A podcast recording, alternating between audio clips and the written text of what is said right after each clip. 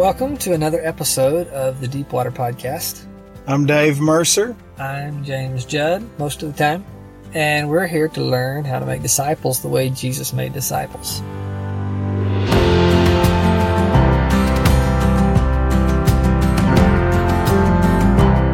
And today we are coming at you from a nice little rig. We're sitting in my mother in law's car. We have lav mic, which is the kind of mic you put up on your lapel, uh, hooked up on a redneck rig plastic sack in between us. We're going to start a new show called Disciple Makers in a Car Getting Coffee.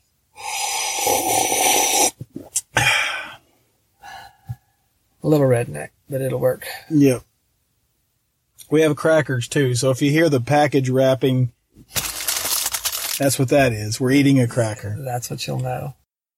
It worked pretty good for Jerry Seinfeld. We'll see if it works for us. Only we're not going to drive because, you know, I've got to think and maybe occasionally look at my, my screen.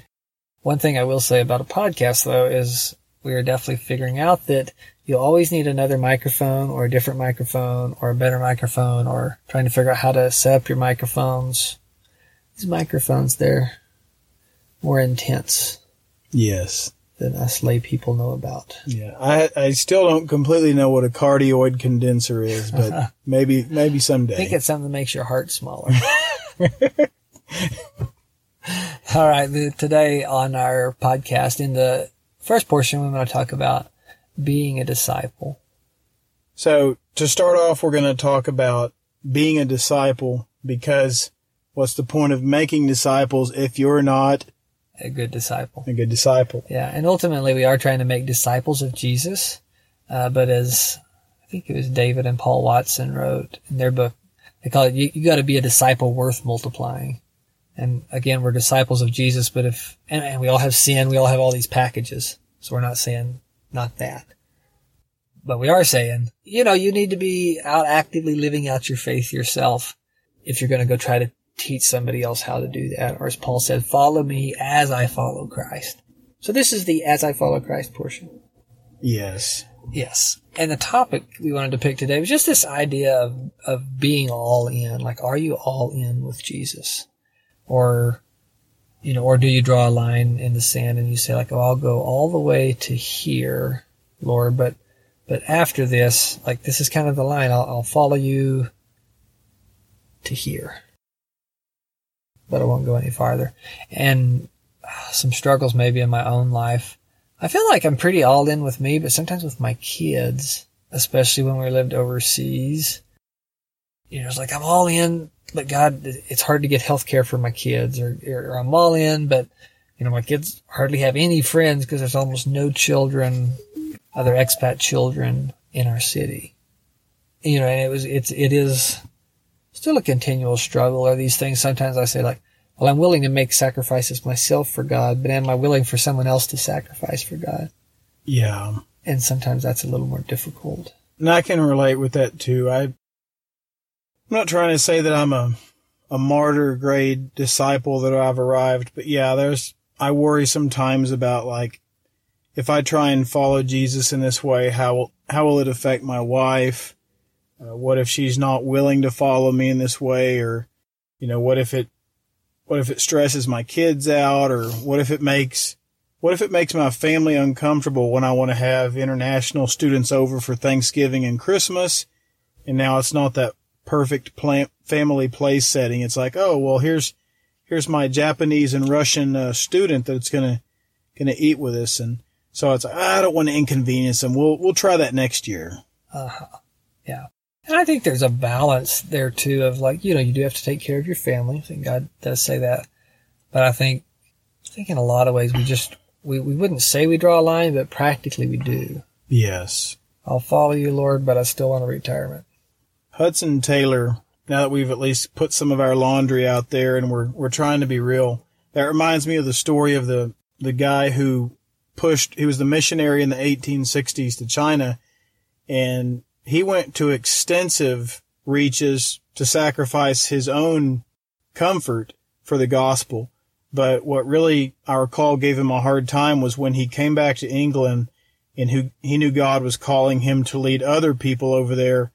And he just couldn't bear the idea that he was leading these young people to their, to their death, to sickness, to cold, to hunger, to misery. And it, it was a sticking point for him too. Like he had given so much of himself, but the idea that he could lead other people into that. And you know the story, Yeah. James. Yeah, I do.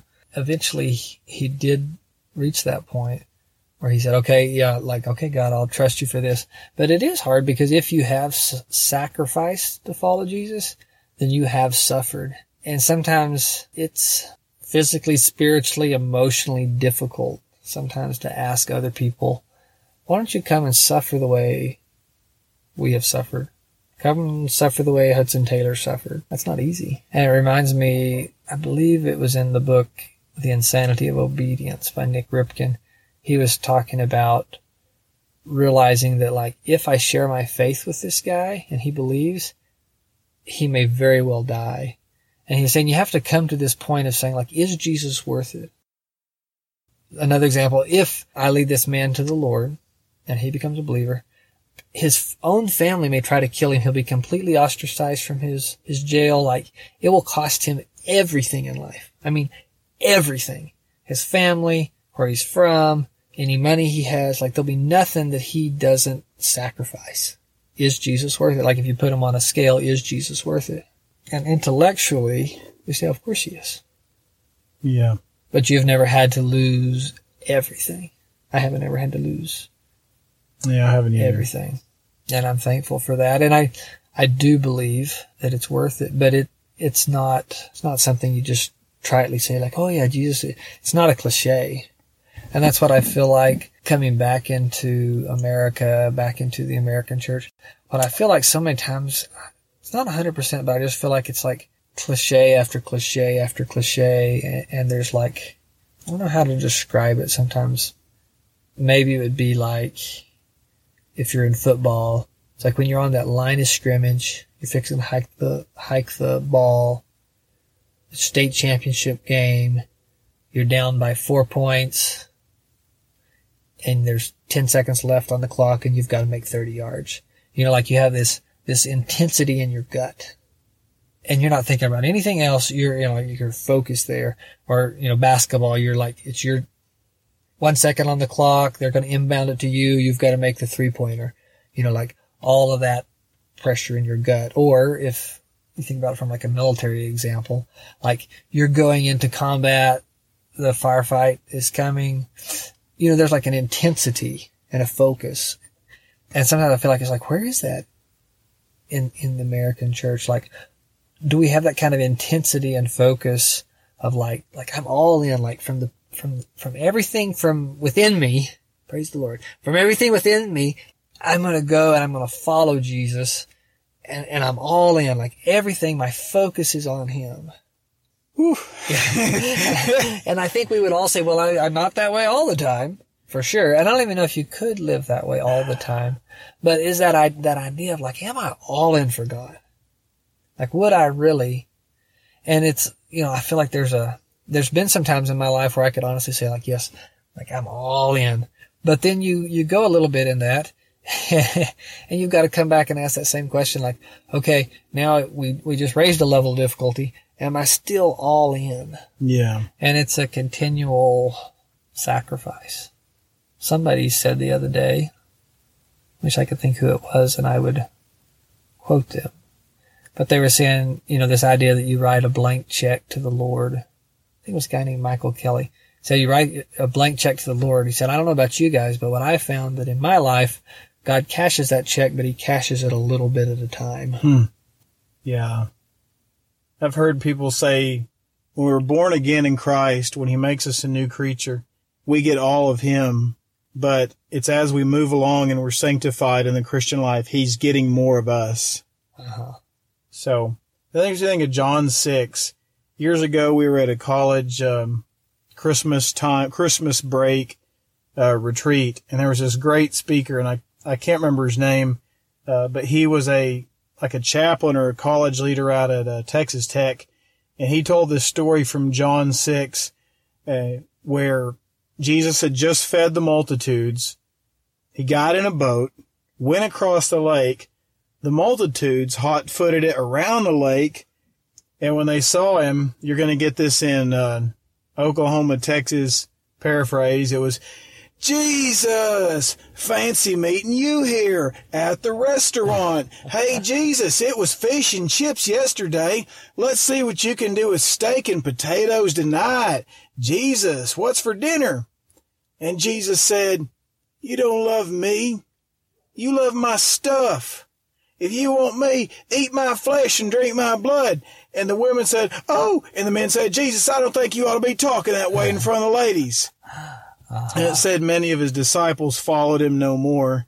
So people followed him until up to a certain point. Now those, those stories, they have a certain level of discomfort for me because I, I tend to imagine myself in the role of the one who turned away. And I, you know, don't want to be that. Probably sometimes am that. Mm-hmm. Yeah, I think there's definitely times where we are that. And I like to think that some of those that turned away, you know, you come back full circle after the resurrection, yeah. day of Pentecost, all of a sudden the gospel like explodes. And I really think, well, I think there's definitely some people that had rejected him that now accepted him. I think about when you see him heal the uh, demoniac from the, the guy that had the legion of demons in him. And the guy says, Hey, let me follow you. And Jesus says, No, I want you to go tell how much I've done for you. And the next time Jesus comes back to this area, the people aren't saying, Hey, please leave. The people are like looking for him. Yeah. You know, and there was this, this process. And so in one sense, yeah, you, you gotta have some grace and say like, yeah, there's times I'm like, Jesus, what can you do for me today? But then as we grow in Christ, God calls us to surrender. What will I surrender? Where will I draw the line? And ultimately, we want to say, God, like you can have it all. And I feel like you always have to have a caveat and say, I'm not saying that you like leave your family. You know, like you have to have a, you have to take the whole counsel of scripture, if you will, right? Because there is a point in time, especially as men, where we can like push so hard in our presumed ministry of the Lord or our presumed whatever that we've like completely neglected, neglected our children, neglected Absolutely. our life. And so I don't think God's calling us for that. But he is calling us to lay down our lives for our wife, and he is calling us to say, "All right, God, I'm I'm all in." And truthfully, he's also calling our wives to say that, "I'm all in." And hopefully, in those things that that sometimes if we if we make those choices, and there is a cost, you know, we hope and pray that our children still know we love them, and that as they grow up, they recognize Dad believes in Jesus enough that he would do this you know, it's like this isn't this isn't a cliche faith. This isn't a faith when it's helpful to me. This is a faith that whatever God gives me is good, and that it is worth my entire life.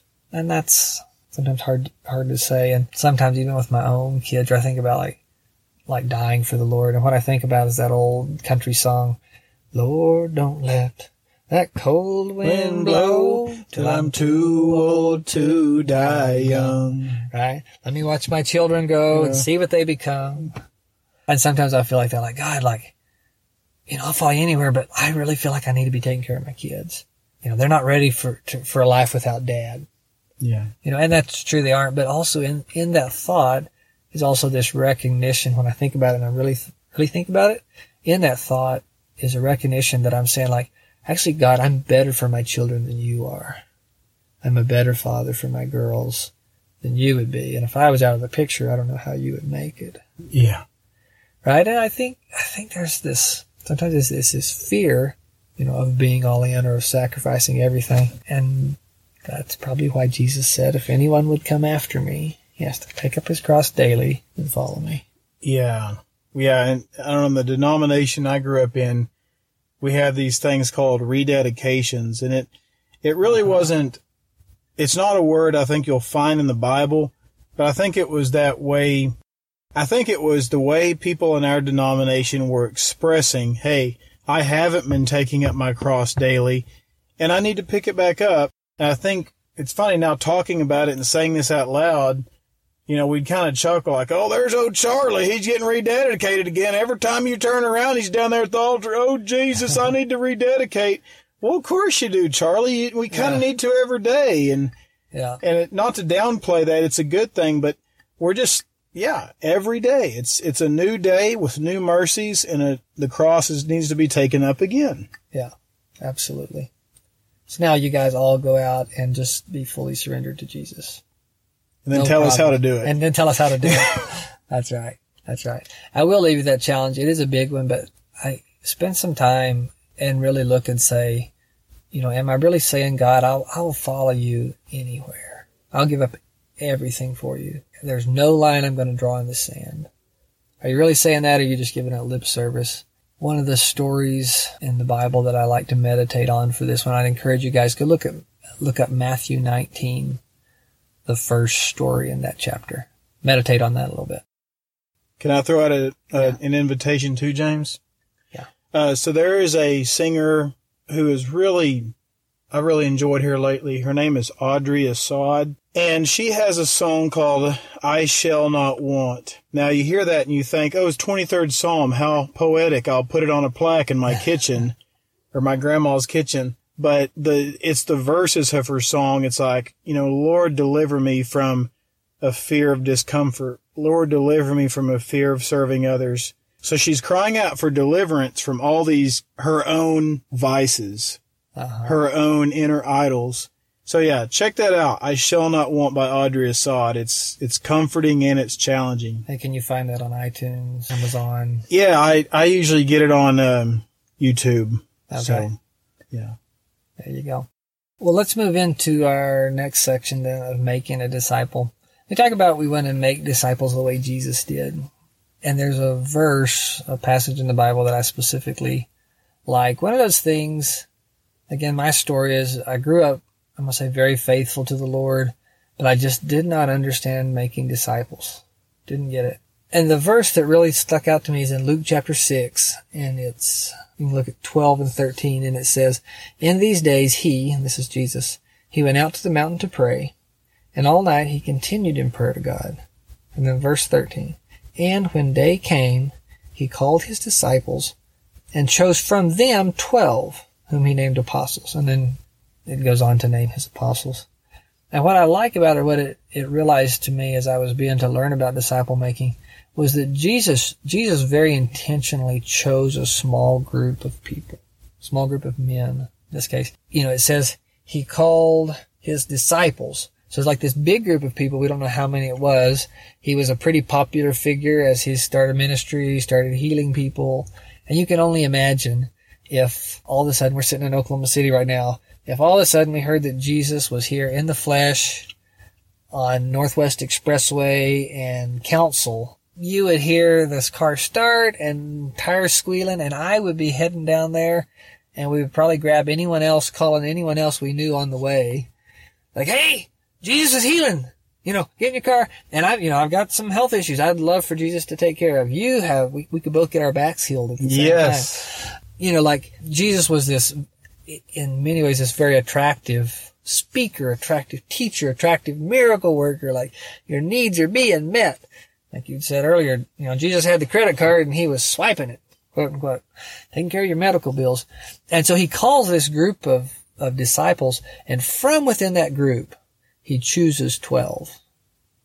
And if Jesus chose 12 people, you know, who am I to think I could disciple more than that? Yeah.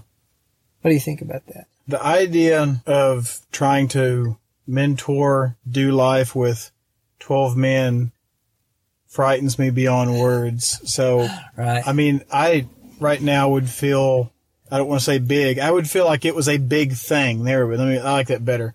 If even I, there was one man in my life right now that I was, you know, hey, we're doing life together. I'm not, just isn't an ego thing. Like I'm imparting myself to you. I'm sacrificing to help you become better. Yeah. And I know, I mean, when I grew up, I was thinking about it. You know, I've called to ministry in some sense as a kid, not sure what it is. And so you picture like, well, maybe I'll be a, a pastor, maybe I'll be a preacher. And I'm thinking about hundreds or at least a hundred, at least to get a hundred in church. But realizing when I see that, like, wait a minute, that's not what Jesus did. Like, he had crowds, he attracted crowds. We know he spoke to over 5,000 people, you know, when he fed them later. That was just the men. We know that happened, but that's not where he, not where he spent his time. He didn't take that whole crowd and say, come follow me. He, he picked those 12. These are the ones I want. And when we look at this, you know, like the first thing he did is he started with prayer. All night prayer. On a mountain. Maybe we'll have to find a mountain. Good mountain. We're in Oklahoma. It's going to be hard. Yeah, we'll, we'll take a hill. But you, but he went out and prayed and his prayer, you know, as he's meeting with the Father, and I really think if you say, okay, I want to actively begin discipling someone, you know, the first place you have to start is prayer. And you and I, I think are both in the same spot at this moment. Like neither one of us is actually discipling somebody right now. No, not, I'm not. No. Yeah. I was discipling some people back in Asia. Now I'm back in America. Some of the people that I've discipled in the past in America, I'm no longer in that relationship with them. We're more like a, a Barnabas to each other, like we're in a set of encouragement. So we are both in a praying stage. God, who would you like me to disciple? Which is a great place. There are a lot of places in life that it's good to be. It's just not good to be there forever. So yeah, it's, I have to admit, James, I feel one, we're doing a podcast on this and I'm afraid that as people are hearing us speak, they're going to say, okay, let's search for another podcast. I can't learn anything here. And, and if you do, that's fine. But I think one, just getting this tension off of, no, Jesus isn't looking at me with this frown saying, where's your, your eight or 12 guys? But the challenge, the, the call is still here today. Like go and make disciples. So are we going to start? Are we going to start Yeah. praying today? Are we going to start praying and then actively looking for that answered prayer today? Yeah, praying with faith. And actually, when I say we're not discipling anyone, we actually both lied. We both have our children. Oh yeah, we're kind of. You have- We better be discipling. We better be discipling someone. Yeah, and and I think we're both actively doing that. And if I was going to say there was any model of disciple making I understood, it would be with my children because essentially my parents discipled me over 18 years. And Yeah. so I'm discipling three little girls. You're discipling one little girl and and a one month old baby. Uh, yeah, he's he's a very good disciple. Yeah. Yeah. I haven't seen him making a lot of sins. so far I've been very impressed with Yeah. his piety and his serenity and deep meditations. Yes, So we are, we are discipling someone there. And that is really key is the one like God gave you your family and specifically your children. I think we lead our wife, but I, I think on that a lot of times we're more equally yoked. We're their head in the Lord. But I don't really usually think of, I don't think about discipling my wife. no, Uh, but we're we're more walking with Christ together. But we are definitely discipling. Both of us are definitely discipling our children.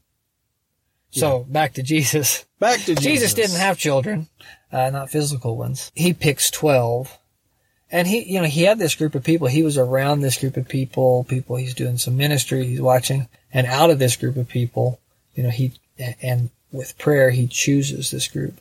And we do see other times. There's a few other times in the Bible where he tells somebody, "Follow me," and they give excuses, or they say, "Let me follow you," and he replies back, "You know, foxes have holes, birds have nests, but the Son of Man doesn't have any place to lay his head." And I think there was some times where he made invitations. If you look in Matthew 19, he made an invitation to that man, and people chose not to. Going back to our topic about being a disciple, they said, "I'm not going to follow you there."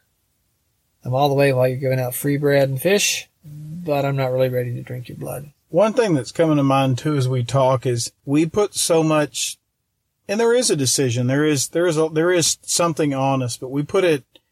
It's not completely on us to become. If you are a disciple, maybe we could say one thing that hasn't changed is in the passage you read, Jesus called twelve, and if we're a disciple today, it's not because we added ourselves to Jesus' roster. It's because he is adding us. He is calling us, Uh huh. which is, and I, I know if you're like me, your mind's already spinning with sovereignty and you're, you might even fall into this. Well, is he calling me or not? Because if he's not calling me, I guess I won't try. No, don't, don't let yourself go into that. But, but basically it's kind of comforting to know that, hey, this isn't just about me signing up like a Sam's Club membership. Uh-huh. This is about my creator. This is about my Lord, the one who invented, you know, the stars and, and music. He's actually calling me, you know, choosing me. And that's, that's, uh, that's a little empowering. Yeah, it is. And it's not like you're going around with the network marketing trying to get all your friends to sign up for this network marketing thing. Hey, I've got a good deal for you. Would you like me to come over to the house? In fact, Jesus was kind of terrible in that sense, in a worldly sense. Yeah. What you are saying is like, come follow me as I follow Christ. I, I would like to invest in you. I'd like to help you grow.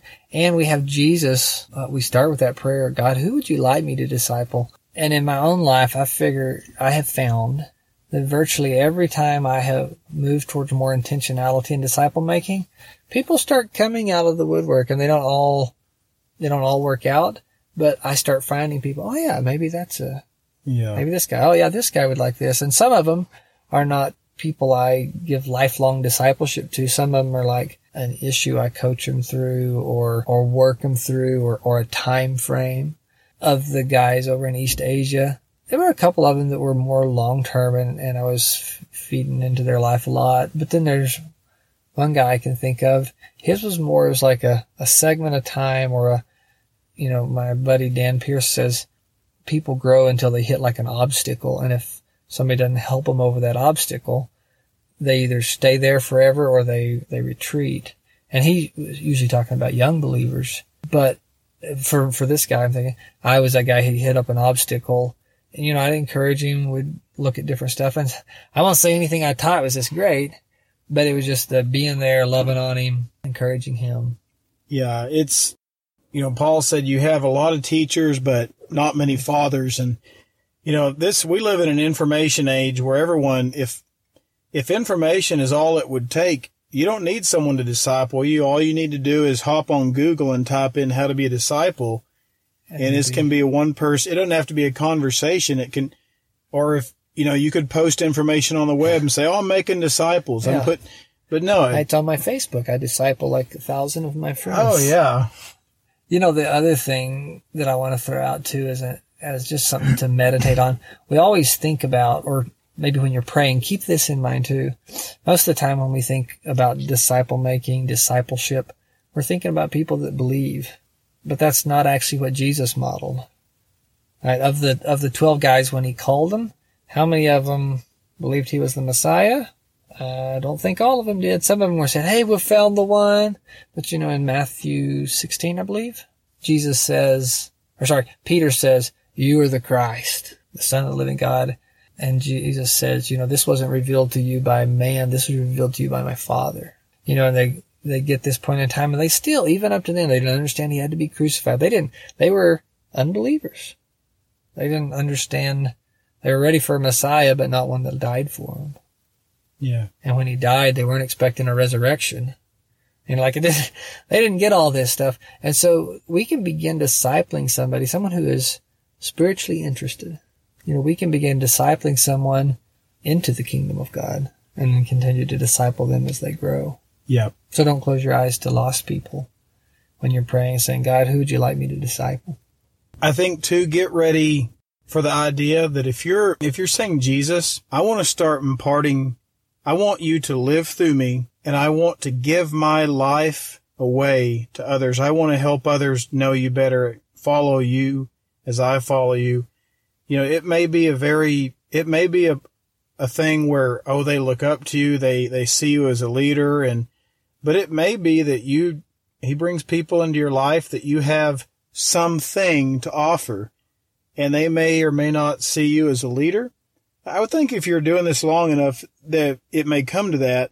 But what I find is God brings very interesting people into my life and it, it's not a situation where I think, oh yeah, now my ego is fed because this person looks up to me. It's like, well, really, I just have a chance to, to do this thing for this person and help them, you know, spiritually. Yeah. And you help them get over, get over a hurdle or help them with one avenue. Yeah, and and there's I guess to to fully develop flesh out this concept, uh, think about who Paul was. You know, we always say if especially if you spent much time in uh, the church, you always hear Paul and Timothy, Paul and Timothy, Paul and Timothy. Well, let's think about who Paul was. He was a man who was on track to be a Jew of Jews, and his chief disciple would eventually be a half Greek kid that had to be Uh-huh. circumcised Uh huh. just so he wouldn't offend people. And I think if we could meet Paul, he would give a big laugh and say, I never would have guessed that I would be helping a kid like this. Uh-huh. So get ready, get ready for God to bring someone into your life that you may not have chosen, uh, that may not have been what you envisioned. Get ready to be surprised with who he brings. Yeah, and when he brings it, you know, you don't stop your prayer then. You keep praying and you keep feeding them and you feed them on the word of God. And there's a lot of stuff there and we'll flesh out some more of that as we go along. Thank you guys for listening. We're really honored that you spend some time with us. There wraps up another episode of the Deepwater Podcast. You know, normally at this point in time, we ask something from you. We ask you to rate us, to review us, to subscribe to us. I would still take that, but this time I just wanted to say as you begin praying about who to disciple, we would love to pray with you. And if you want, you can send us an email at prayer at luke5.com. Tell us maybe a little bit about who you're praying about, what you're praying about, and we'd love to join you with that. See you next week.